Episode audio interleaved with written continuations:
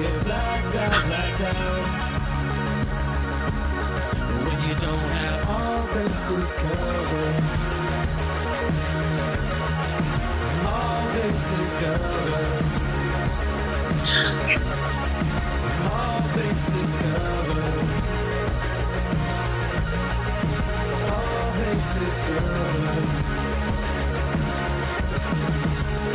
She said she didn't do anything to avoid that 95. She said she didn't do anything to avoid that 95. You get something. Welcome to the All Bases Covered podcast. It is a Monday. We have a pretty big show today, an hour and a half lined up here for you guys. We'll have some people, guests appearing on the show. We have Josh that'll be joining us here in a little bit, as well as our buddy of the show, Dane, popping on here since he's wrapping up his Instagram live interview that he's doing. We were scheduled to have a guest, Pete Albiata, talk about some movies today. Unfortunately, Pete contacted me earlier this afternoon and asked to reschedule it for next Monday. Something came up, so he couldn't join us today. So he will be on next Monday's show, but that's okay. We got a lot to uncover, including the new segment Views from the Weekend, which I will be doing now instead of the Pete interview. That'll be bumped to segment 2. So a lot of stuff going on, guys. How's it going, Sam? Oh, just another day in paradise, man. The lull before minicamp and OTAs and the not so exciting NBA playoffs. So. Well, what is exciting is the Filipino presidential election. That's going crazy right now. It's going crazy. Thing I got to talk about, man. It made me laugh my ass off. So the notorious dictator of the Philippines, his name is Marcos is the last name. Okay, mm-hmm. Ferdinand Marcos. Okay, his son. Bongo Marcos Jr. is the front runner for today's election, okay? So the story being circulated on social media in the Philippines that they are taking and running with is that the then-president Ferdinand Marcos traveled to Wilmington, North Carolina for the holidays and gave a hungry Michael Jordan bread in a park. What?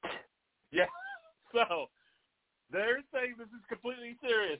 The whitewashing and all these false narratives, of everything. This is floating around Filipino social media. And Michael Jordan needed some bread, and he got it from this guy. Right, so in this story, President Marcos was walking through a park holding bread, specifically Nutribun, okay, which is a bread mainly sold and made in the Philippines.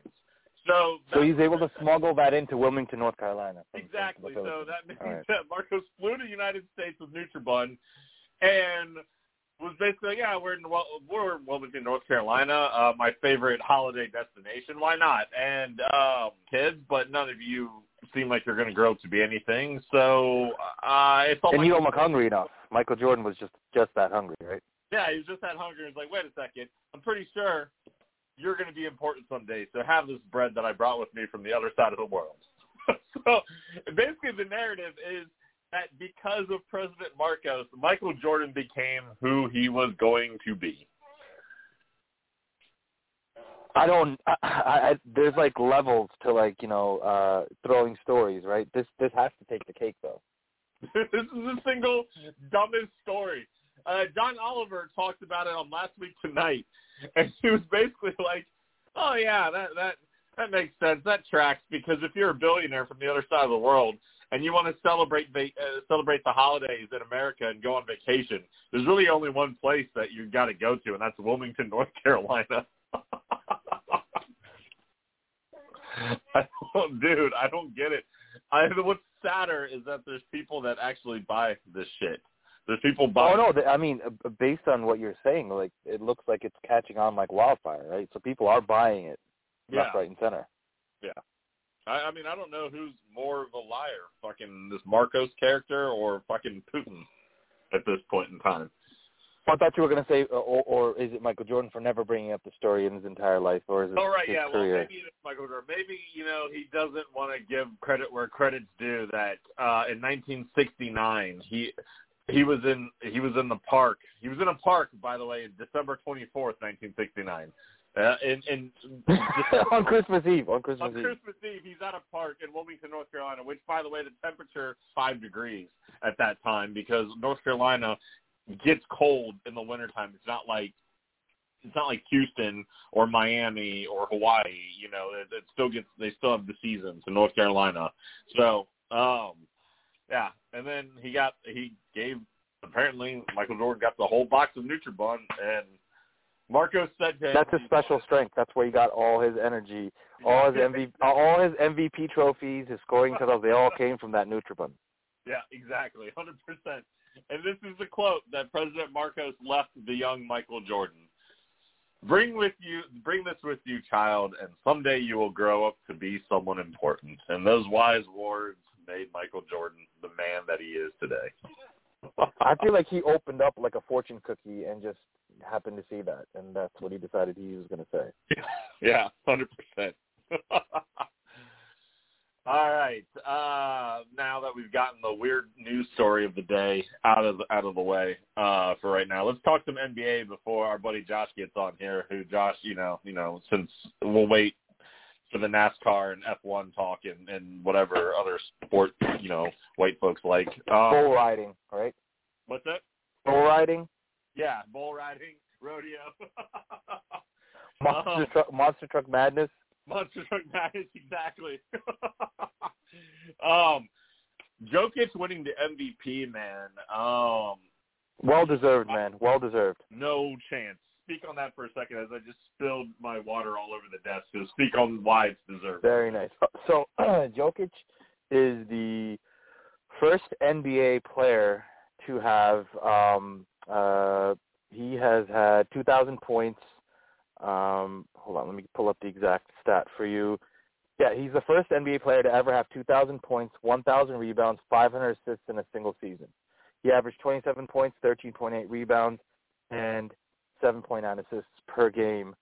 He played in pretty much all the games minus a handful, so he was there available for all the games.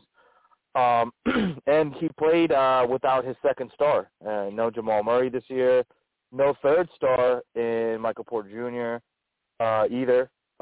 So he led him to a 6 seed. You know, and granted they got bounced in the first round of the playoffs.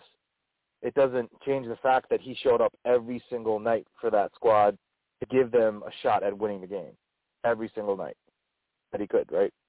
Okay. Personally, I don't think he should have won it this year. He became the first NBA player to have 2,000 points, 1,000 rebounds, and 500 assists in a single game a year. That's yeah, but you said it yourself. He didn't have Murray or Porter on the team, so a lot of his teammates weren't putting up big numbers. So right, no, but see, maybe his point total would be bloated in that case, right? But his assists and his rebounds still stay among the elite, right? Okay. As a center, 14 rebounds and 8 assists a game is no joke. Let me ask you a question. Was he swept in the first round of the playoffs? No, they took one game.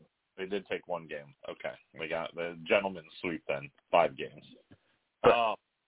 I personally thought Embiid deserved the MVP this year. Person who, if he didn't miss 21 games, is probably getting that MVP. That's Ja Morant. Yeah, I mean, look, again, I think the narrative behind MVP is, like, most valuable for that team and everything they bring to the table, right? So Ja Morant fills the void, you know, in that sense, right? He brings a lot to the table for the Grizzlies squad. Embiid does, too. But they had to swing a trade for James Harden. And granted, Harden didn't play like he was supposed to. But I don't know. I just think that East squad, if you look at like a single star team, I would still take my chances like with Giannis or Jokic instead of Embiid. Granted, they swung the trade for Harden, but you have to remember there was no Ben Simmons. Ben Simmons was the other somewhat star, and he was not playing. And so they traded, and Harden was unhappy in Brooklyn. And so they made the deal. But I don't know. I know Jokic put up. How many games did Embiid play this year? He played 70. That's still not bad. You know. Jokic played 74. Okay. Played 4 games more. Okay. Yeah. I mean, that was the knock on Embiid, that he didn't play majority of the games, but I guess this year he played majority of the games. And I don't know, man. I still think that the assist factor that Jokic brings is like it changes the game for the team. Embiid averaged 27 or 28 points. He also had like a decent amount of rebounds. He was up there on plus and minus. He was up there on pretty much all the other, spots. He was probably ahead in defense too, but he didn't have those assists. He didn't have 8 assists a game. He had maybe 3 or 4. Yeah, you're right. I mean, I mean, I'm not saying he doesn't deserve it, but now next year when he gets a healthy Murray back and a healthy Porter back, if Porter can stay healthy, I don't think he's going to win it next year. He's got to make a run in the playoffs, though. Yeah, like I'm talking because remember now, this was the knock on Giannis. Giannis had back-to-back MVPs and a lot of playoff failures, right? He finally broke through and won the championship last year. I'm not saying they drastically changed those teams, though, right? They added Jrue Holiday. They made some very nice, trades that got good role players on their teams. And that's what changed a lot of Giannis's like success. I think they put good talent around him. To win it all, rather. Right?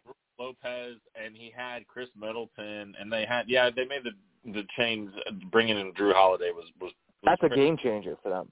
Because they got rid of who? Brogdon in order to bring in Holiday. I can't remember. Yep. Brogdon. Yeah. Actually, no. Brogdon didn't get rid of Brogdon. Brogdon, I think he was like not signed, and he got signed to like the Pacers. I don't know what they swung for Holiday. I know they gave up picks, but I'm not sure. I mean, Holiday came from Pelicans, I want to say. From the Pelicans. So I don't know. I don't know what they got in return, but that adding Holiday changed, the way Giannis plays completely. So I think the Nuggets are going to have to try to do something. If it's me, I'm probably seeing what I can get for Michael Porter and possibly even Jamal Murray.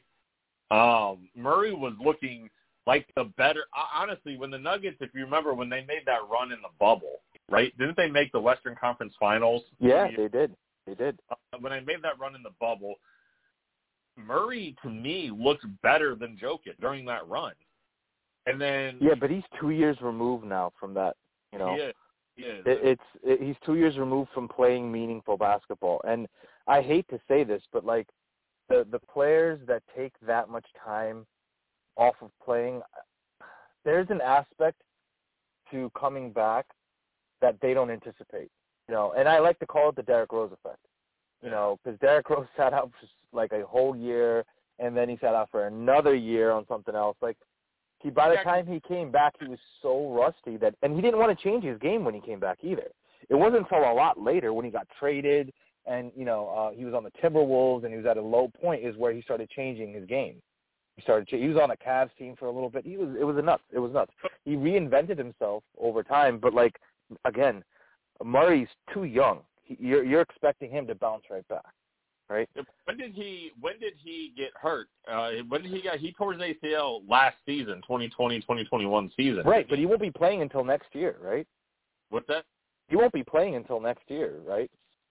Right, so he took this whole season off. He missed the entire 2021-2022 campaign because he tore on April 12th. So right before the playoffs started last year, he tore his ACL.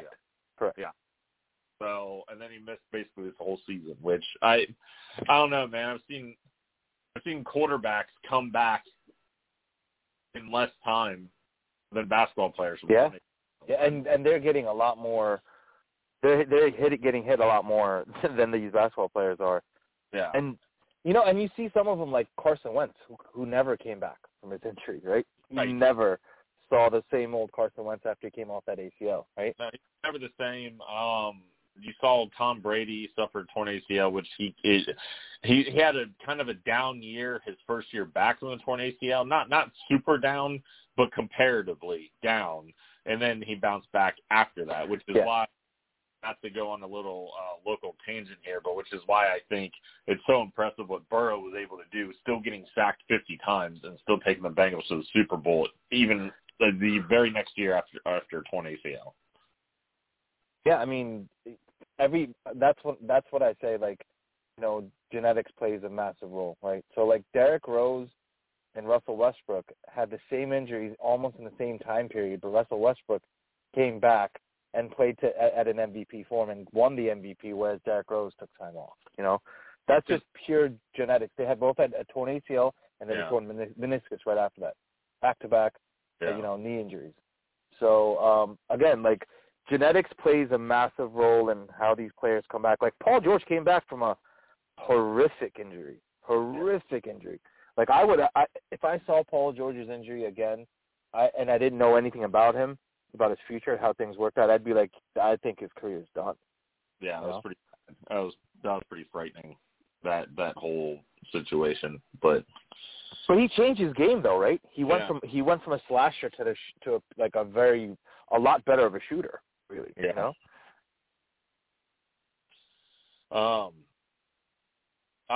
So I guess getting back to Jokic, I feel like this is his next year. I know playoff success, that the MVP is a regular season award, and that playoff success shouldn't necessarily dictate it, but in the eyes of the voters, it's going to. I feel like if Jokic wants to win another MVP again, he's got to go on the MVP playoff. Yeah, he does. And you know what? I don't even say that because of like how his perception is, which is definitely the case. But next year, like you said, he's going to have like a 1B and a legit number 2 in MPJ, and then all of a sudden his numbers, his stats will just look down, right? They'll have a better overall record, but his stats will be down, right? And they'll take that into consideration when they're calculating for MVP and they're looking for, you know, who was better on a nightly basis, XYZ. Let me ask you, if you're the Nuggets and you're the Trailblazers, are you get rid of Murray and take Dame? Well, I was thinking not only that, if you send Dame Lillard over to the Nuggets, along with someone like, let's say, Josh Hart, okay, and then in return you get Jamal Murray and maybe like an Aaron Gordon or Will Barton. Okay, I wouldn't get rid of Aaron Gordon. No way. No, so like I would, if the Nuggets are smart, they'll keep Aaron Gordon, but they'll get rid of another piece, your Barton, your whoever else you want to say, you know, in that mix to get rid of it. That's a good move, but Aaron Gordon brings so much to the defensive side of Denver that it's not a smart move for them to move that guy, especially with Michael Porter not possibly playing fully healthy. I honestly would deal Michael Porter too, because he's been. I was gonna say, why not unload two contracts? Two of them already signed. They signed two big contracts, both of them did, and you know, take on Dame's contract, unload both those stars. A Damian Lillard, Jokic combo with Aaron Gordon and a bunch of role players. That is a good squad. It is. Sure. It's probably a top 4 team in the West. Yeah. And I want to let you know we got Josh and Dane on the lines now. So welcome. Hey, Josh, we're not talking about bull riding or monster truck madness. We're still talking about NBA. Is that cool with you? Oh, dang it. I thought we were talking about the NASCAR again or some golf. Oh, dang it. You just missed it, bro. I'm sorry. Oh, son of a gun. No, I'm good with some NBA. Mike, you going to welcome Dane or what? I did. I welcomed Dane. Dane, are you hearing us right now? Oh, he dropped, man. I don't know if he was having mic issues. I sent him the link via email, but I had him in. I don't know what's going on. We weren't hearing him, but hopefully he'll call right back in. We had Dane on the show a couple weeks ago. I think that was a show saying when you were out, you weren't feeling good. And so we had Dane on the show for a little bit. But still talking a little bit. Can I bring up a quick topic on NBA real quick? Bring up a quick topic on it. So, you know, the whole headline behind Philly's last win against the Heat was James Harden turning back the clock and hitting step-back threes and this, that. The guy is 32 years old. How do you turn back the clock at 30? To be in your prime still at 32. Why are you turning back any clock for anything unless you suck and you need to, right? You know what he did? He just stopped eating cheesesteaks for a little bit. Dane, do we got you now?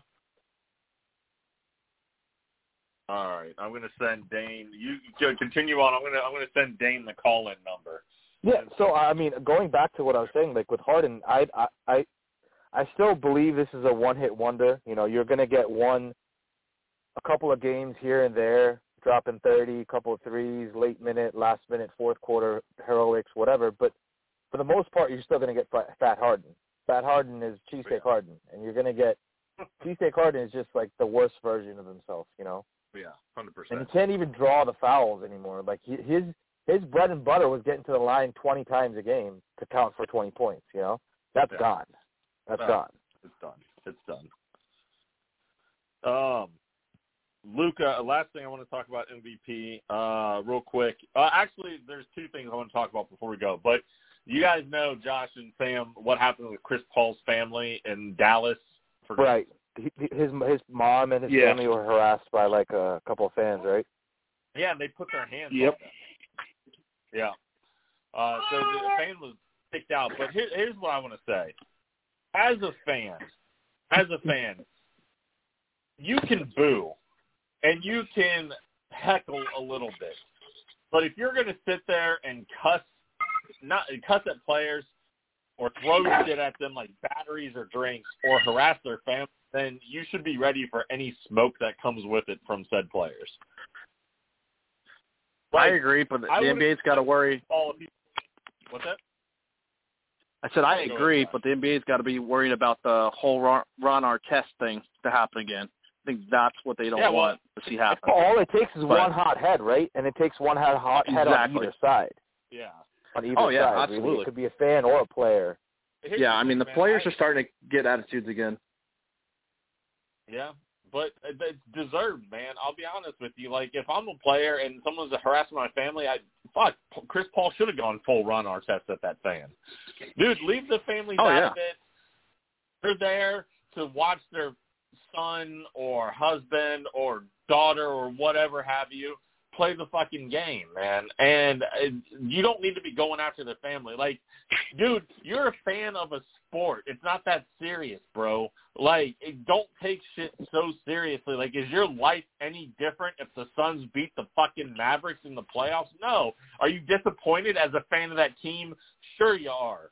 But is your life different at all? No. You're going to go back to fucking Walmart or, you know, fucking McDonald's and still have the same shitty job in life that you always had, but you're just making up for it now by harassing these guys. See, I don't understand how someone that works at Walmart or McDonald's gets that close to Chris Paul's mom, right? So, I mean, that's number one. Exactly. Number two, if you think about it, 90s basketball was like people were getting mauled when they go down the lane, right? They were getting beat up on the court, right? There wasn't much fan-related fights, you know, fan-related nonsense. People, I guess you could call it a more civil version of having fans. You know, this era of fans, I guess, I don't know. I don't know. I don't want to criticize anyone, but, you know, they need to stay in their lane as well. You can't be putting your hands on anybody else unless you want something back. You know, you're putting your hands on somebody, expect to get your ass beat, you know. Yeah. It's going to happen. Yeah. I'm okay with the heckling. Like, hey, you're kidding around with somebody. Like, you're joking around with a family member of the opposite team. Totally fine with that. As soon as you start crossing that line, that's when the issue happens. Yeah, there was years I didn't want to take my kids down to the Bengals games because I knew exactly how the fans were. Like they were horrible. I still don't, man. I still don't. My kids are not old enough to go to an NFL game. The thing is, I don't know why it's different, but it just is. We got Dane calling in here, so let's see if his audio's working now, if we're still having technical difficulties. Dane, do we got you on the line finally? Dane. Damn, what is going on, man? Bueller? He's on mute. There? Bueller, if you're on, you're on mute. Dane, for a DJ, I thought you'd have better technical equipment. Shots fired.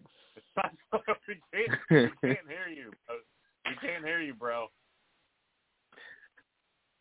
All right. Dane, that's kind of like his music. We can't hear it either. Shots fired again.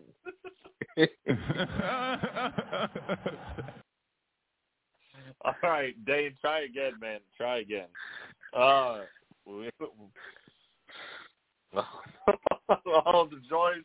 joys of running a home podcast with no financial backing and shitty at home network stuff. So hopefully we get Dane to call back in. I promise you guys, listeners out there, if you support us and you get us a lot of, and you start downloading our shit, we start getting paid for this, we'll have a producer, we'll have a studio, and we'll have good equipment. But until that time comes, this is what we got. So, all right. Last thing before we move along. Do you think Sam and Josh that Luke? Even series now, as Josh is having a party over there, it sounds like. Can Luka and the Mavericks take out the Suns?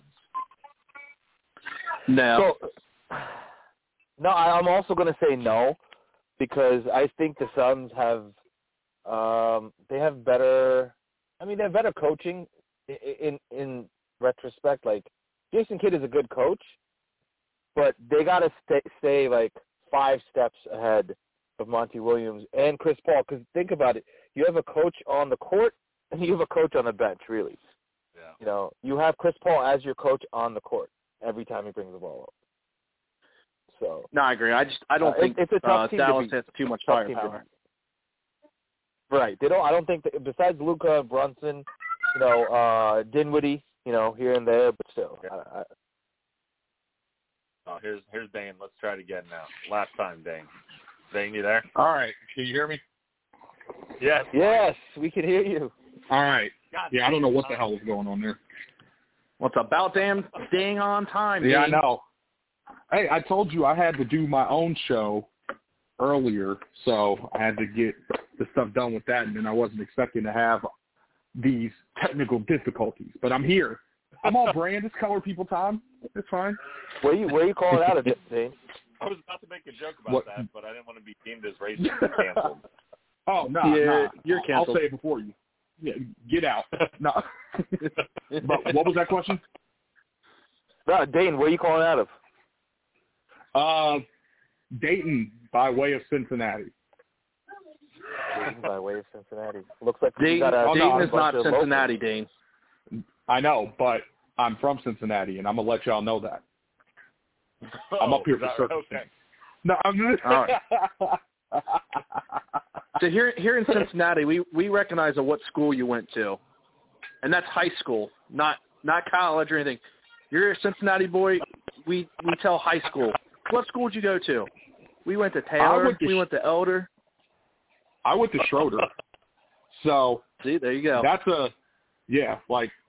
I was actually, funny story, I was part of the second graduating class of Schroeder because they were just a junior high.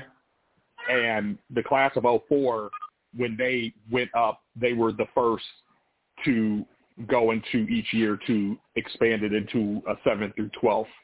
So 2004 was the first graduating class out of my high school, and I was the second.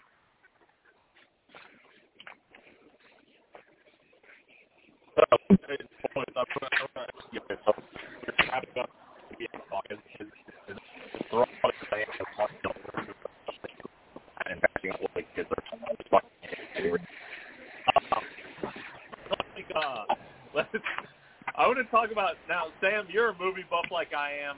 Josh, Dane, you guys are too. I want to talk about the bodies popping up at Lake Mead right now. It is mob. They're mob bodies, right, guys? Like one dude was found in a fucking cylinder, like in a fucking barrel, with his wingtip still intact. Yeah. That.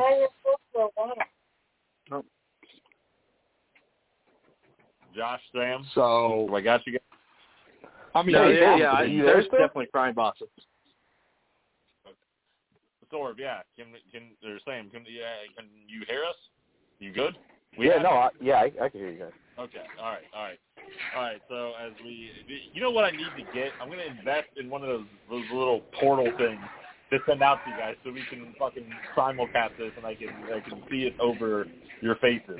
But we were talking about Lake Mead, man, and there was a dude that was discovered that was shot from a gunshot wound, and he was found in a barrel in Lake Mead, which is the country's largest reservoir. It's a man-made lake that's basically runoff from Hoover Dam, and the water levels are at a historic low, and so bodies are just popping up.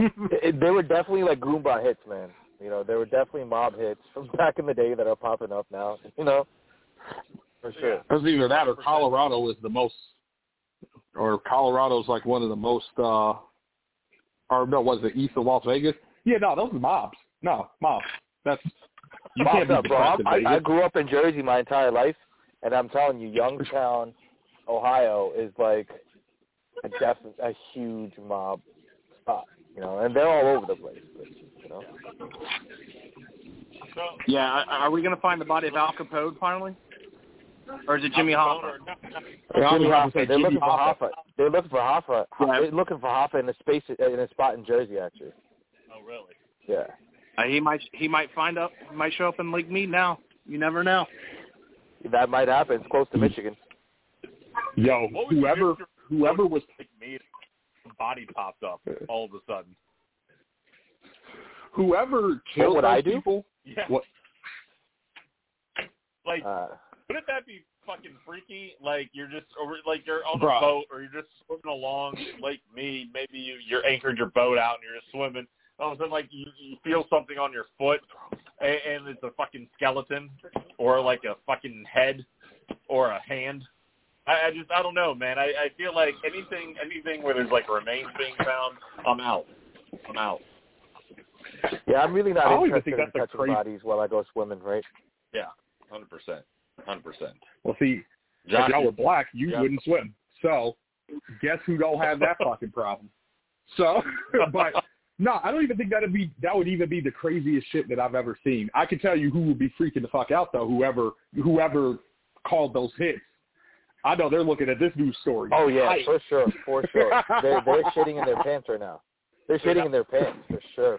If they're still alive, bro, because some of these bodies are from, like, the 70s, man. Those mob guys might be dead now. I mean, you never know. It's a possibility you never know. You really don't know.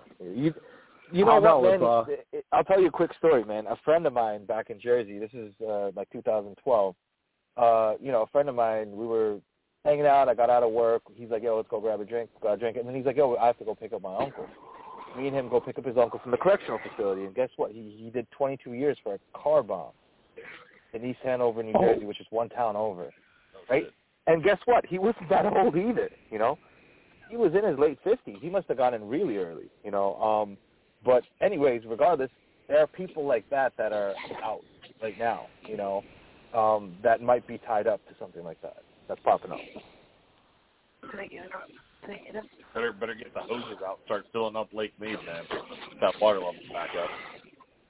I'm wondering if the government's going to start taping our podcast.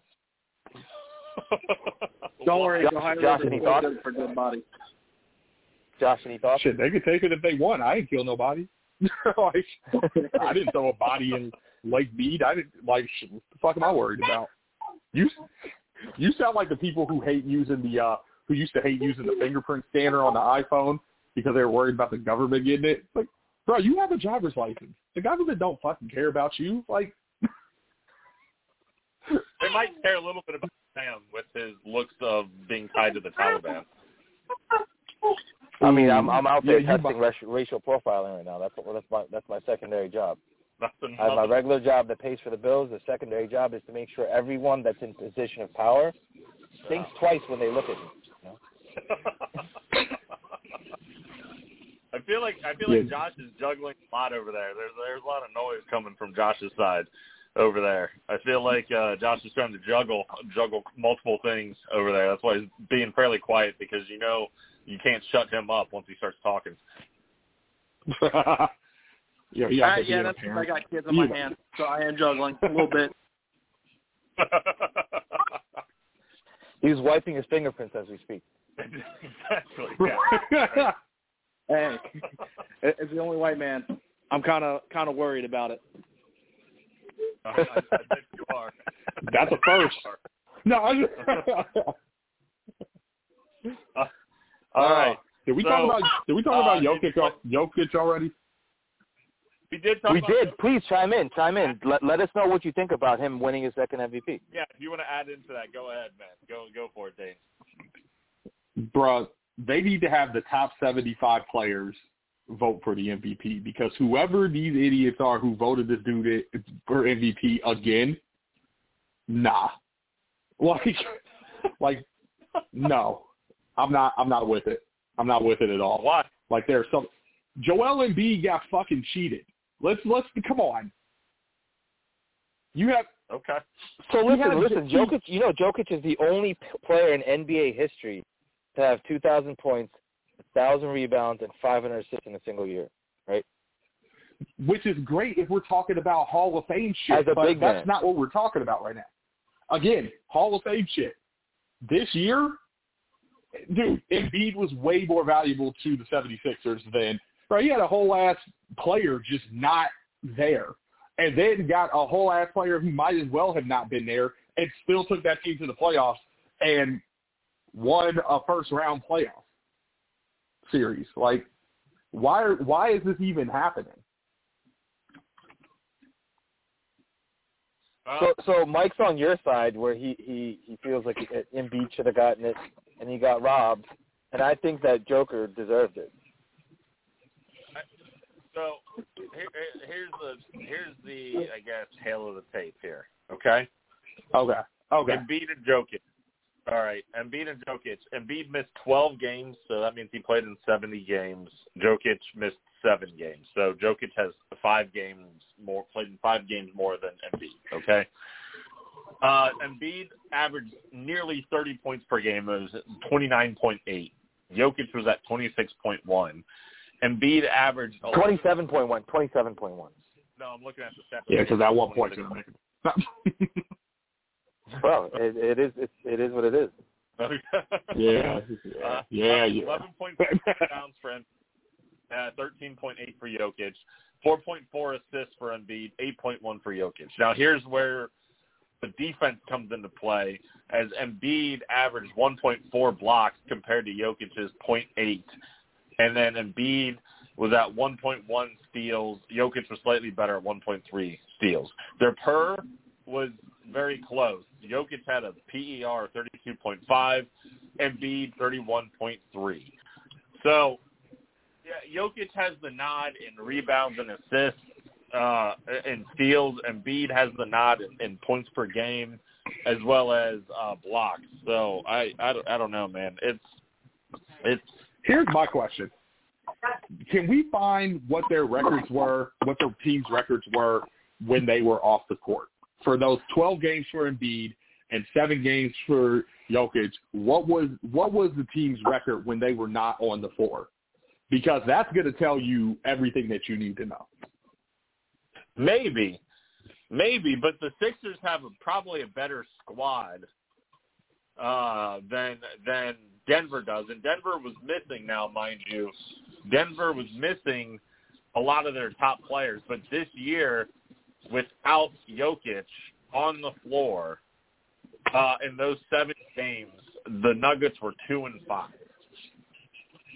Okay. Now, mind you now, I don't know what the Sixers record without Embiid was, it was probably similarly down. But that doesn't all tell the case, because I still feel this way, that Ja Morant, had he been healthy all season, he's the MVP this year. I would take him over both Jokic and Embiid and Giannis. And the Grizzlies went 19-2 without him. Ooh,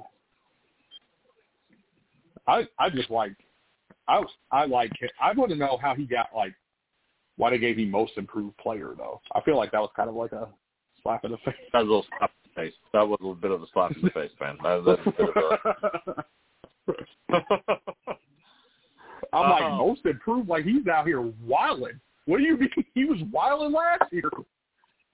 Yeah, he was very good last year. I think Sam, correct me if I'm wrong, but the Grizzlies were a play-in tournament team last year, correct? Yeah. Okay. Yeah, they were. And they bumped to the 2 seed this year. So, it's just crazy, man. It's. Oh no, NBA. They were my sleeper pick this year too. What's that? I said they were my sleeper pick. I figured. If they were healthy, they have a shot to upset some teams and make it. Man, I don't know. They got the shit smacked out of them by Golden State the other night, though. Well, they did. They also had it was like 142 to 114 or something crazy like that. Yeah, that also happened after Morant went out. Yeah. So, yeah. And isn't that part of the segment? Was that foul dirty? On Morant? Yeah, that was part of the segment. Dude grabbed his knee and twisted. I didn't get to it. I kind of glossed over. But now, while we're on the subject, Sam, Dan, Josh, what do you think about the foul that was happening on Ja Morant? Because to me, it's barely a contact foul. Like, it was a clearly not dirty play. But I think they're making a bigger deal out of it because of what they did for Brooks. Right. Yeah. Two. I'm gonna bring out my old Fisher. There should be two. What play were you watching? Yeah. The way I seen it was the guy took his hand, he twisted that knee. It doesn't take much to twist a knee and shred it. It really doesn't. So that's very true. So you twist that knee. I'm trying to find the foul because I kind of saw highlights or lowlights, whatever you want to call them. I forgot what I was doing. I was doing something, but I definitely wasn't home to probably unwrapping the latest Power Rangers play. No, actually, surprisingly, didn't have anything to do with Power Rangers. Oh, yeah, I was working. That's what I was doing. I was literally working. Jesus. Sure you were. That's what we'll call it. What's that? I said that's what we'll call it. I'm watching it right now. Okay. If you guys stand still, you guys stand still. How easy is it for you to push your knee? I'm going to watch that again because that I could understand. Yeah. If it weren't for how the hand was for me, I would say that because if you look at his hand, thank God for Twitter. Yeah.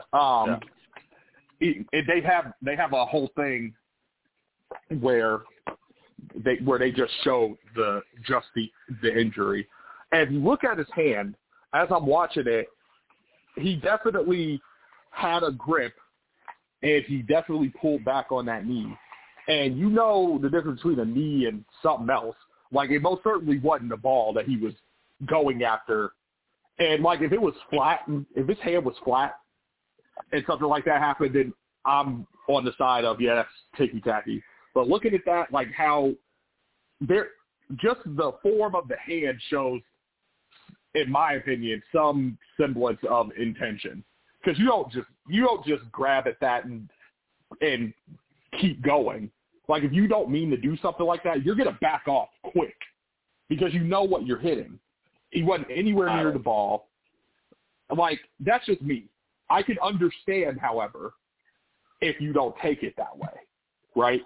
But for me, if I'm analyzing it with my brain and watching that footage, to me, if I were to make a call of if that was intentional or not, I would lean towards the side of intentional just because of how the hand looked, and just there's just different things that are in play that.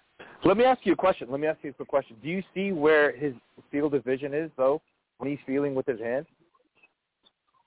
Yeah, he was looking right at the knee. No, he wasn't. He had his shoulder. He had Josh's shoulder there. Hold on, I'm watching it again. Maybe get no, that looked pretty – I could this is tough because to me it kind of looks like he has a line of sight to the knee. He's looking at his hand at least, in my opinion. But the way that Josh's body is, I can understand why you said that. But I think, just watching this, that it could go either way. I don't think anybody's right or wrong. I don't think there was enough there for anybody to get a suspension, if that's part of the conversation. I don't think that anybody should be suspended because it's too in the gray area. Now we're just hypothesizing at this point. Well, yeah, I mean, you know what that reminds me is of that other Golden State team that, was it stepped on Kawhi's ankle or something during the playoffs? Oh, yeah, Zaza Pachulia. Oh, yeah. Yeah. Zaza. So, yeah, we talked about that the last time I was on. There's good Zaza out there. Good Zaza out there. He'll get them right or wrong, whichever you want. Zaza looks to step on your feet before you land. That's the thing. That's one thing he looks for. He said, "Oh, you tried to land? Nah." You paid to go out there and just step on feet, Sam? No. See, the thing is, if he just went there and stepped on feet, he'd get in trouble. So he'd get, a worse rep than he does right now. His thing is he wants to get his foot there so the other player lands on his foot and twists their ankle. Yeah, smart. If they're landing on your foot, you can't get suspended. Hey, my foot was there. He just stepped on it. Hey, yo, you got him a ring off that shit because they did not have an answer for him for that first, 7 minutes. Hell no, I absolutely have to agree with that, 100%. A healthy Kawhi was dangerous. Yeah, bro. They had – and he was fucking, beat up a little bit during that first game anyway from the last series, and he was still giving them problems for the first – kind of like KD, they weren't going to – the Raptors weren't going to win that series if KD's fucking Achilles didn't just explode. No, it's true. Same in Klay Thompson tearing his ACL at the same time. Yeah. Yep. Why Leonard even in the league anymore? Does he still play? Because I feel like he sat out 2 seasons down in the last 5 years. And he just, it's pretty accurate, man. Yes. I thought they said he was injured. Oh, yeah. I mean, he was injured. Bro, he's been injured, man. He's always injured. He's like the all-night-can't-get-up person of the NBA. Bro, I know Steve Ballmer is pissed right now because they're another team that doesn't have a first-round pick until the fucking Rapture. Yeah, because PG and Kawhi both, they went to the, went to the Brinks truck to get them, on that team. Yeah. And Kawhi, really, if you look at it, Kawhi kind of started the trend of load, balancing for your NBA players. I remember, when he first had that quad injury, coming off that quad injury, there was a lot of questions. Why is he sitting out? If he's good, then what's the big deal? And there was this big circus in San Antonio at that time. Yeah. All right, guys, I don't think San Antonio handled that well, though. I want to move on to the Weekend Views segment that we are starting today. This is my views from the weekend. I just give quick little blurbs about sporting the things I witnessed over the weekend and give just a little quick note about it. And then you guys can harass me after it's done. But now, for the first time ever, what will become a Monday tradition like none other, it's time for Weekend Views.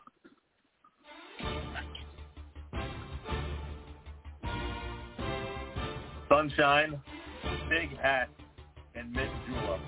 And just like that, the Kentucky Derby is back. We had an 80-1 long shot to win the Derby. Craziness. We have the NHL playoffs. Yeah, that's one. Who knew? Anyways, NHL Sunday, or as I like to call, series evening day. What about Toronto choking? Had a 2-0 series lead. They do keep choking and play typical Maple Leafs fashion. What about the Yanks scorching hot? Rizzo, Judge, the new Bass Brothers. Reds, dumpster fire. Aaron Judge, MVP. Joker, LVP, least valuable player. Do it in the playoffs, Joker. Okay. Warriors, cruising. Grizzlies desperate to see someone suspended. Luka, you're the real MVP, Luka. Harden, stop eating cheesesteaks. Get your ass in the court and work. All right. Canelo. What the hell, man? How's Canelo Alvarez? What happened there? Vegas just literally raped everybody on bets for that match. That's crazy. Canelo got his ass. That's what happened. Not he did. Tatum. He ain't ready yet. Justin Gaethje. Do it in a title fight. CP3. Oh. Do it in the finals. And there you have it. Those are weekend views from Mike on the All Bases Covered podcast. All right. That was an experience. You just had some more enthusiasm, Mike. Jeez. You got the long shot of Kentucky. If you're going to use the NFL, you're going to use it. What? Well, I mean, if you're going to use the NFL primetime music, you got to have that boomer energy. Yeah. All right? Come on, man. Hey, this is a segment where it's just quick little blurbs, all right? It's supposed to be somewhat sarcastic, not talking points. So, anyway. Oh, well, see, you should have explained that to us in pre. Oh, yeah, you're right. You see? Because I'm thinking we get to, like, say something quick, but nah, you just keep going. It's just like, oh, all right, well, we ain't know that. That's the way it is. Dude. He's basically like, screw you guys, this is what I think. Yeah, exactly. Pretty much. This is my time to shine. All right. Anyways, guys. What did happen with Canelo? He lost to Dmitry Bivol, who I've never heard of in my entire life. Now, did Canelo go up in weight to fight this dude, or like what happened? Because I haven't been able to watch the fight, but I heard he was basically dominated. He was outpointed, but they're saying that the fight, the 115 to 113 score wasn't that close. That Alvarez was straight blown out. I seen it was like 119 to 109. I did hear it was a blowout. That's what everything I've read about it. Yeah. Canelo was just completely outmatched, outboxed, and I think him going up on the weight because he did to 175. Okay. Yeah, he went up to 175, so he definitely was outmatched in that fight. He's normally what 155 or 145. I thought he fought at super middleweight, which was like 160, typically. I thought Canelo. I don't know why he went up to 175. We saw this happen with Roy Jones Jr. When Roy Jones Jr. moved up to heavyweight, and then he tried to drop back down. But when he moved up to heavyweight, he lost his speed, and he just wasn't the same player at all, like ever again. And so I don't know, man, but Canelo Alvarez fights at 168, okay? That's super middleweight. He fights at 168, and he moved up to light heavyweight, which is 175. But the other thing is, dude, Canelo's not that big. Canelo, I think, is only like 5'9". He's only like 5'9". So I don't know why he thought he could bump up to light heavyweight and challenge. This dude... I think he had him by a good several inches and quite a bit of weight. Bivol had a 4.5 huge height advantage over Alvarez. And what was the reach advantage? Because that's really important, is that reach. I'm looking here. I'm not seeing it right now, but I don't see the tail of the tape. Because it looked like that guy was pretty long. Is when I was looking at it. So his reach to compare to Canelo had to get in on him, and I don't think he was getting that. And from what the guy said, he's like, he hit me in the arm the whole time because he couldn't get inside like he needed to. So when you're hitting somebody on the outside, it's not good. Yeah. Bivol had 4.5 inches in height and a 2-inch reach advantage for Alvarez. Something interesting that I just saw here is actually what I was going to say to begin with. You had alluded to you had never heard of his opponent, and I didn't. I hadn't heard of him either. Right. But that's the type of shit that drives people.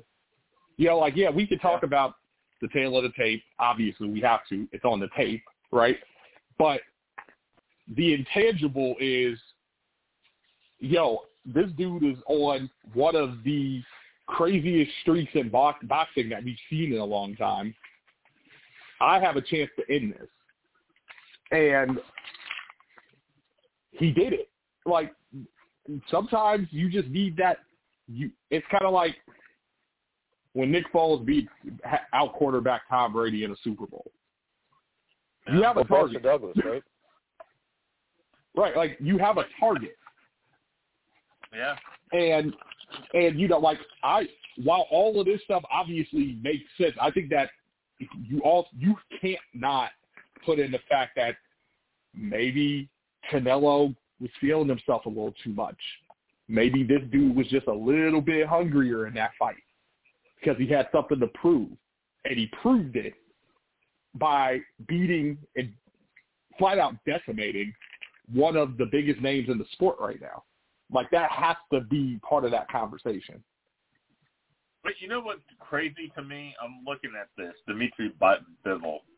Him and Canelo are the same age. They're 31 years old. Okay? Bivol has 20 total fights under his belt. Saul Alvarez has nearly 60, or has 61. Okay? They're both the same age. Bivol has not fought anyone of name except for, I'll tell you, the one name he did fight was back in 2018 when he beat Jean Pascal. He beat Jean Pascal, who is a okay fighter. He's like a solid fighter, not like a world beater. He's 35-6. With 20 knockouts, okay, and this guy Jean Pascal, he's beat some people, but he's lost to Bernard. Pascal lost to all the big fighters he ever fought: Sergey Kovalev, Bernard Hopkins, Carl Froch, all those guys. He lost to Dmitry Bivol, so Pascal beats people who aren't very good to top competition. But I'm shocked. Bivol is 31 years old, and he's fought 20 times. That's it. And he was a decorated amateur boxer, but it seems strange to me that this dude hasn't been fighting, that he's only got 20 fights, and he's only got 11 wins by knockout, so he doesn't attack a lot of power through his punches. They might be the same age, but, I mean, you can look at it both ways. One has a lot more tread than the other does, and one has a lot more experience than the other does, right? Yeah. But also that can help in somebody having more heart than the other one in there. Like, that's true. You know what I mean? Like, if you have something to reach for, me personally, as a DJ, like, there are a ton of DJs that at this con in Lexington, right, that I looked at, like, man, I really want to do this. I really want to do this. And then in 2019, I finally got the opportunity to do it. I'm their go-to guy now. Like, they're still there, but I'm their go-to. And that comes from looking at that like, man, I want that. But I know that that's not just going to be handed to me. I have to show up, show out, and show them not only what I can do, but why it's better than the rest of the people that he's got doing this shit. And sometimes you need that boost to really up your game. And it sounds to me, aside from the physical attributes that he had over Canelo, he just had the heart. It sounds like Canelo got caught off guard. I don't think it goes like that a second time if they rematch. But it sounds like Canelo got caught off guard by a dude that is legitimately hungry. Like you said, they're both the same age, and Canelo has 3 times the pro fights that this dude has. He has something to prove to the world, and he proved it on Saturday. And maybe Canelo was looking ahead towards a super fight with Golovkin again. Yeah, probably. Yep. A lot maybe. Of people do. Or maybe he's like, shit, I don't want a third fight. Yeah. All right, staying in Las Vegas and staying what do you guys make of the whole situation with Dan Ventrell, who was fired, his abrupt departure from the Las Vegas Raiders organization? Basically, Ventrell went to the NFL because when he told Mark Davis, owner of the Raiders, of allegations of a hostile work environment, Mark Davis ignored him. And then Dan Ventrell went to the NFL, and then Mark Davis fired him after he went to the NFL. So dude's about to get paid because yeah. He's about to get paid. I don't know if the Raiders are the right organization to mess with, man. Their fans are just like crazy fans. So, I mean, stitches do get stitches, but I mean, I guess he had a bad enough experience for him to go crying to somebody. Yeah, that organization is a lot of trouble. I mean, it's almost as bad as Washington right now. So, I mean, you had the whole John Gruden incident. You've got firing of all these other coaches before that probably should have never got fired that quick just because you want to get your guys in. So, I think Mark Davis, I think that's absolutely true that it is a hostile work environment there. I think Gruden is like a drill instructor. Yep. I think that Al Davis is rolling around in his fucking grave right now with some of this shit. Like, seriously, because this is insane. Like, you already had a coach.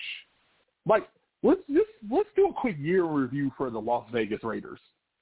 You had a coach making very inappropriate comments in an email thread with an NFL owner.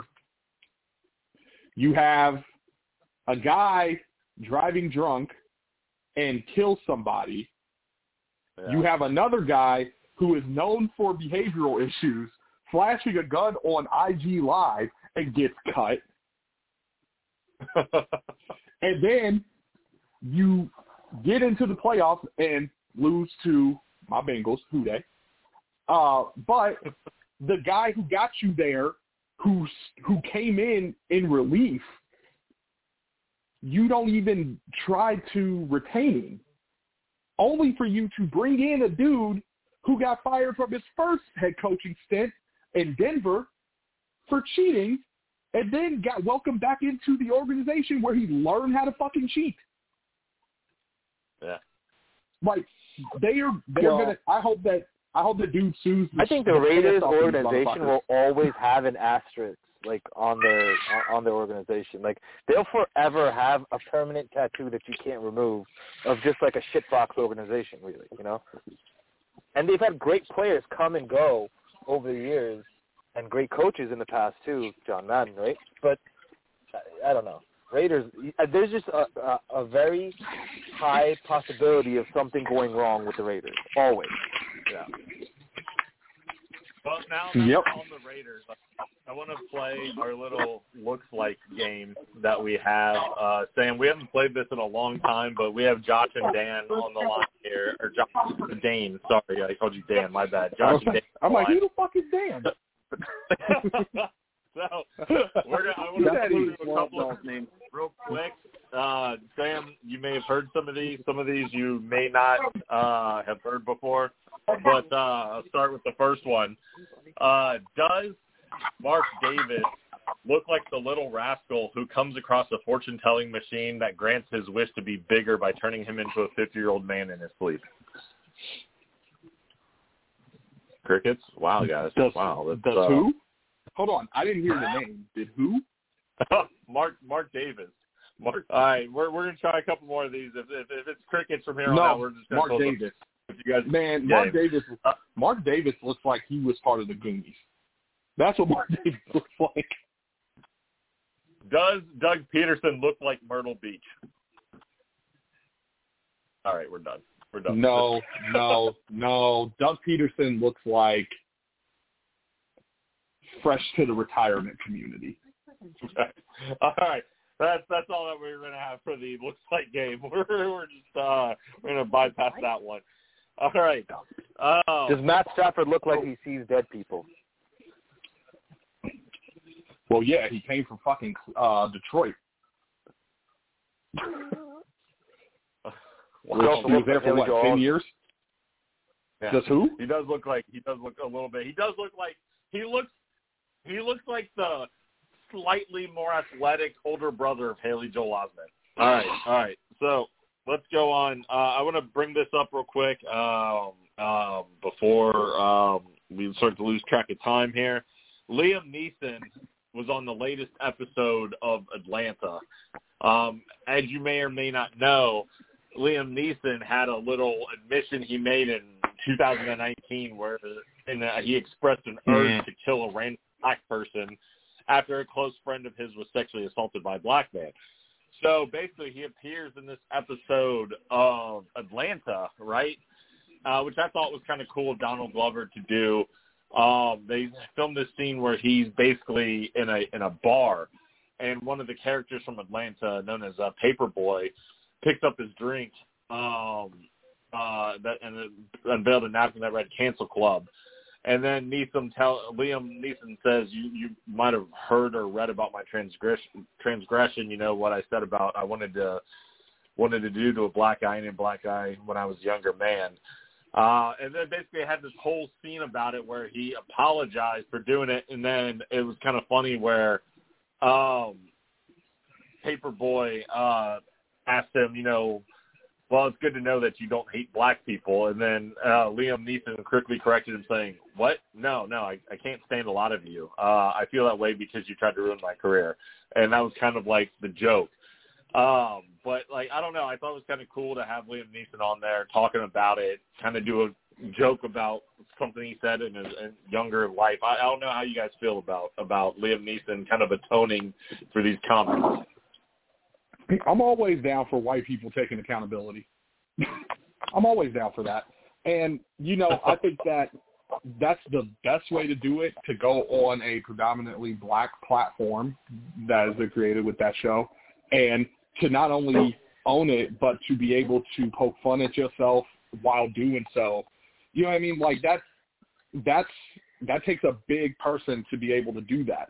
And this is also, I think it's very important to highlight with that interview that he didn't feel like that in 2019 or whenever he did that interview, because I think someone found the footage in 2019. But whenever he did that interview, I think it's very important to highlight that he was admitting that he was wrong during that interview. So I really didn't have a problem with the interview. I understand how people would have a problem with it, but me personally, I really didn't have a problem with it. With that being said, for him to even then acknowledge people had a lot of problems, even though I'm saying this was wrong, that in this climate, that's not a good look. So for him to be able to go on a black platform and poke fun at himself the way that he did, but then also in the same breath take accountability for something that he may or may not really have to take accountability for when you really break down the details of it, you know what? I don't have a problem with it at all.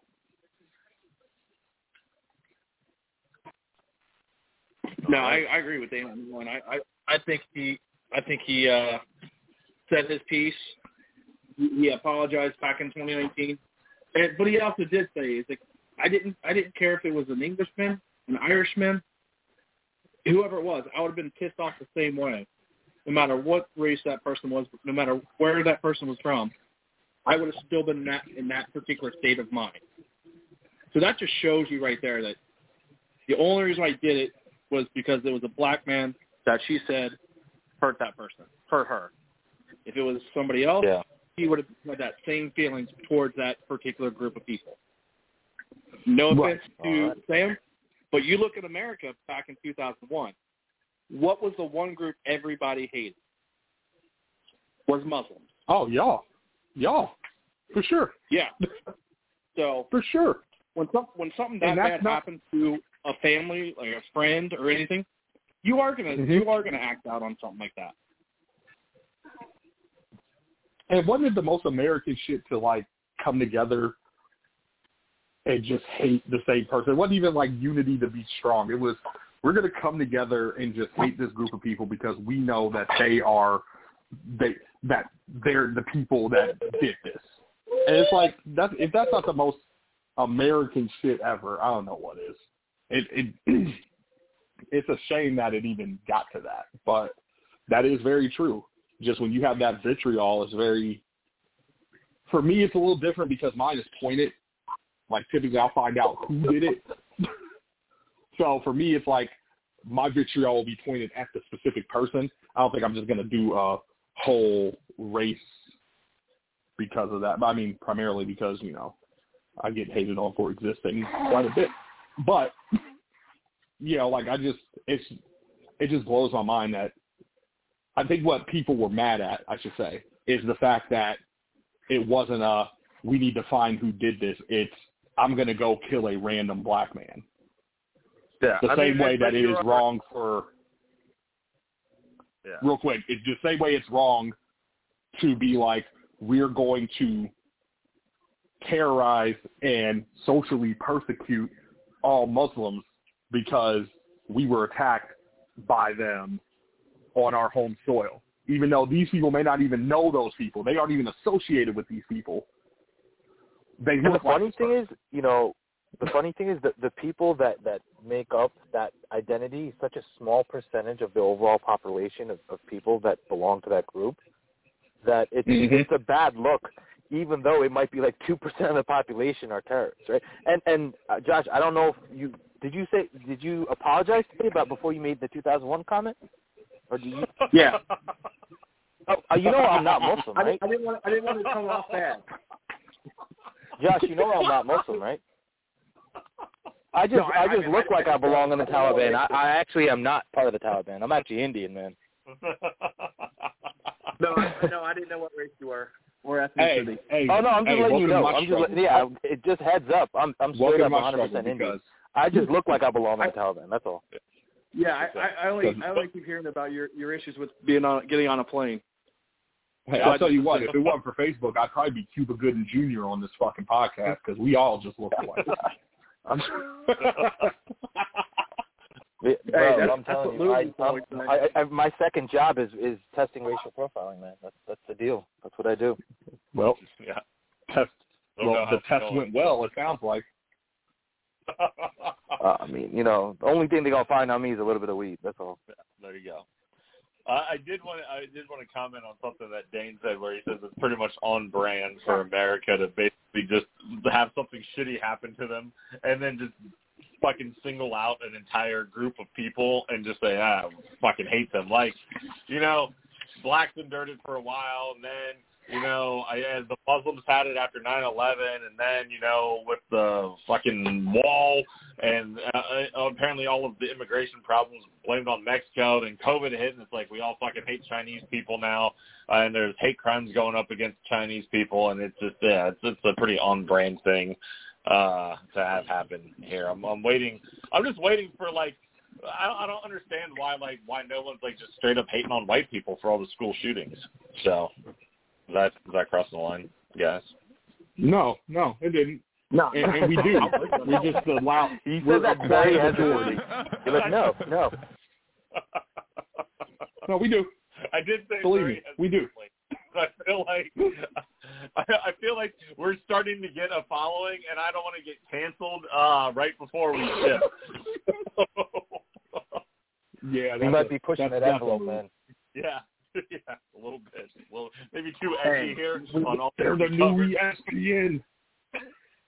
We got to be Stephen A. Smith, man. We got to be controversial. Yeah. You know, well, we got to be provocative. Give the people going. Yeah. Give the people what they want to hear, but they don't like to hear. Yeah. You got to put. True. You know what you got to do? You got to put medicine in the candy. That's what you got to do. You say put medicine. Where they don't even realize they're getting some. Yeah, you got to put medicine in the candy. What I mean by that is that's how you how you would give a dog their medicine, right? Yeah. Pop it in like a piece of bread or something. Boom. Or you put the medicine in the candy because they're listening to stuff that they want to hear and they don't even realize that they heard some shit that they actually needed to hear, and then it resonates because it's like, oh wow, they were talking about this there. Yeah, you put the medicine in the candy. That's what you got to do. Nothing, guys. Crickets for that last joke for Dane getting Dave's medicine in the candy. That wasn't a joke. That was actual, like, you know, just a. No, that wasn't a joke. No, that wasn't supposed to be funny. Metaphor to how to get it done, right? No, I understand that. Yeah, no, that was advice. I made a joke that's how Dane gets his dates, and it was this. This is what I got from you guys. Oh yeah, no, because one, I'm married now. Two, that most certainly didn't happen. And three, I'm not fucking Catholic. Don't put that on me. Hey, Dane, I forgot to ask. What the fuck was with our invites, bro? We're in your fantasy football league for years, and we don't even get an invite? Some bullshit. Bro, we had 24 people at the wedding.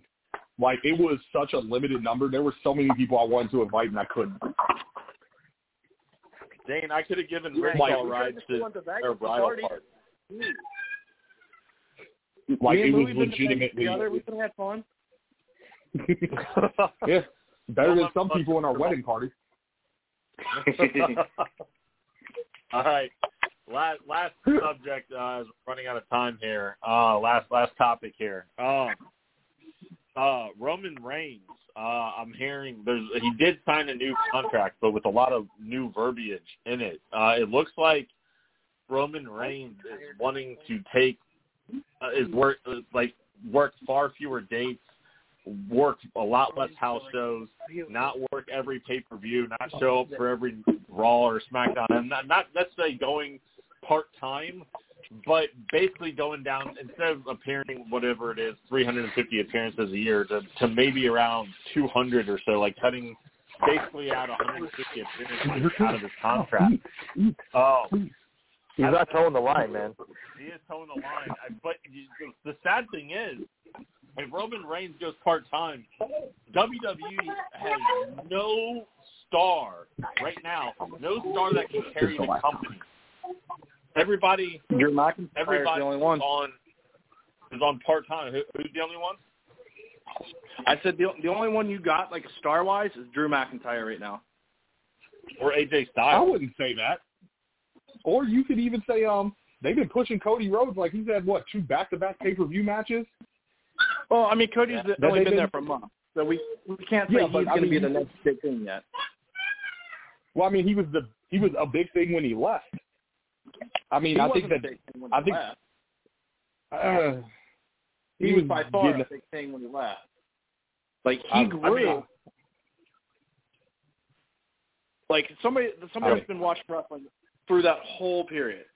Cody Rhodes wasn't as big as he is now. He left, and I'm glad he left, just for the simple fact that he got out on his own, seeing how it really was, working the indie shows, being happy, going into New Japan, becoming part of the Bullet Club, learning from Nick and his brother Jackson, Kenny Omega. Yeah. I think they made him a lot better as far as in-ring promos, because Cody Rhodes couldn't cut a promo to save his life back in the day. Sorry. No, he was pretty bad. So he is 10 times better than what he was when he left originally. Now I can get behind him. I can be excited about him. But again, he's only been there a month, yet he did put on like a 5-star match against Seth Rollins, which that's another one you can put your hat around. But the problem with WWE is they let so many stars go. And with Roman Reigns possibly leaving, They're going to be hurting for a while. Roman Reigns, I think who's going in the way is The Rock and John Cena, and it's smart for him. Mm-hmm. Hey, mm-hmm. I can make $10 million making a movie where I'm only making $5 million a year, putting my body through all this for 300 days a year. I can make a movie in a month, make $10 million. Okay. I get good enough, I can be The Rock and make 30, 40 million. I mean, I'm going to go ahead and interject and say I get that. I get the mentality, but he's half the person as an in-ring, mic work, all those personality than the guys that you just mentioned. So Roman Reigns is nothing compared to The Rock, nothing compared to John Cena. When it comes to cutting a promo, when it comes to what they did for the industry for their respective eras, that's why it was easy for them to transition into movies because they were great actors to begin with. So I think this version of Roman Reigns, it's been the best that he's ever been. They should have did this years ago to turn him heel and have a mouthpiece because I think this is the best version of Roman Reigns. He can actually cut a promo now compared to where years ago he sucked on the mic. Like you could tell it was completely scripted. He was struggling through it. It just wasn't very good. Right. But you get pushed and pushed and pushed because of your look. I don't think we'll have a problem in Hollywood. It's a completely different thing. You're getting the script, and you've got somebody that you can back on with The Rock, being his cousin. He'll learn from The Rock, plain and simple. Of course. He can definitely be successful in Hollywood. He doesn't have the charisma. He doesn't have anything compared to Cena and The Rock. The Rock, yeah. Cena has, very low-key, he's hilarious as a comedian. Like a comedic role.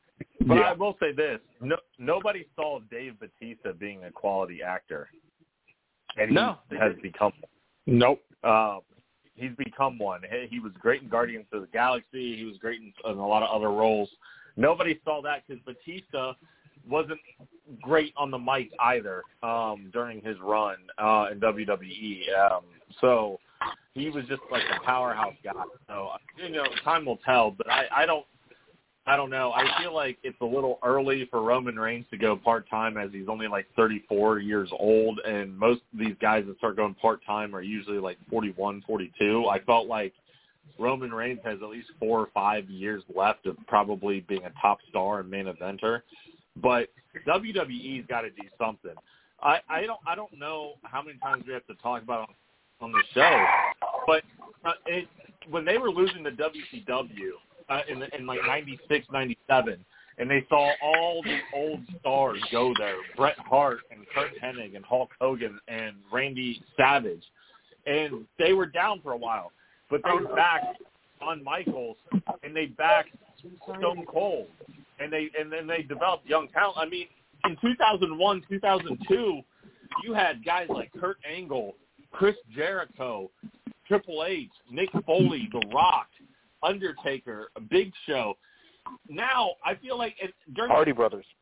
You had such a big roster where you felt like there's at least 10 guys that could legitimately be champion. And now I look at WWE and I'm like, there's maybe 2 or 3 guys where you would believe, where they have believability as the face of the WWE being the world champion. Yeah, I mean, I agree with that, too. You don't see many stars in WWE that you think can take that belt and run with it. So, I mean, and then right now, especially, I'll say, when they do seem like they have somebody, they don't do anything to cultivate anything to make them want to stay. Or they let them leave, or they cut them. Yeah. Bray Wyatt was the hottest thing in wrestling. Right. That storyline was nuts. You let him get squashed. You have this great character, and you let him get squashed by Goldberg. What the hell are you thinking? Yeah, that was dumb. That was the dumbest thing I ever seen, just so you can put Lesnar and Goldberg. I don't care about seeing that match. Yeah, it might be the headline, but who really wants to really see it? I didn't. I don't know. I was in fight Bray Wyatt as the Fiend versus Brock Lesnar. That would have been money. Oh, that would have been dope. Oh, that would have been dope. Because you could literally play mind games with Lesnar just like the dead man could with Lesnar. You've got the same recipe that could for success to do that. And they failed miserably on it. Is the WWE the new Dallas Cowboys because they have the old guy that just won't get out of the way of his own success? Yeah, and they're kind of taking the power away from Triple H. That's why NXT has changed, and it hasn't been as good since. Right. Because, yeah. Oh, speaking of wrestling, at my gig in Lexington, I met Adam Cole. And I'm cold, baby. Yeah, he's super dope. But how the fuck did they let him leave? Creative control. They wouldn't let him be free. Yeah, which all his friends are in AEW, and his girlfriend's in AEW, and now he's got his other friend from WWE back in AEW. I mean, can AEW do what was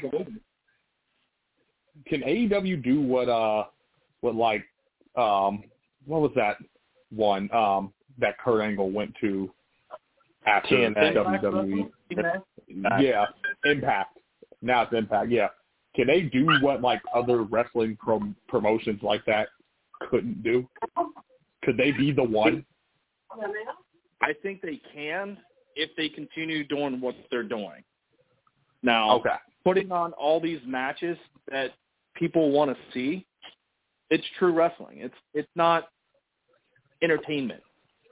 People want to see the true wrestlers in there. So, yes, I think it's going to take time. I would say 2-3 years maybe down the road. I think they have a pretty good shot at getting close to WWE. Never surpassing, though. That just won't ever happen. Probably not. Probably not. We'll see, though. All right, guys. Well, thank you for joining us in. That's all the time we got for today. Thank you, Dane and Josh, for coming on. Sam and I will be back on Friday. We have a guest lined up. Hopefully this one doesn't cancel last minute like Pete did. So hopefully we'll have that guest on Friday. We got more guests coming up. But you guys have a great Monday.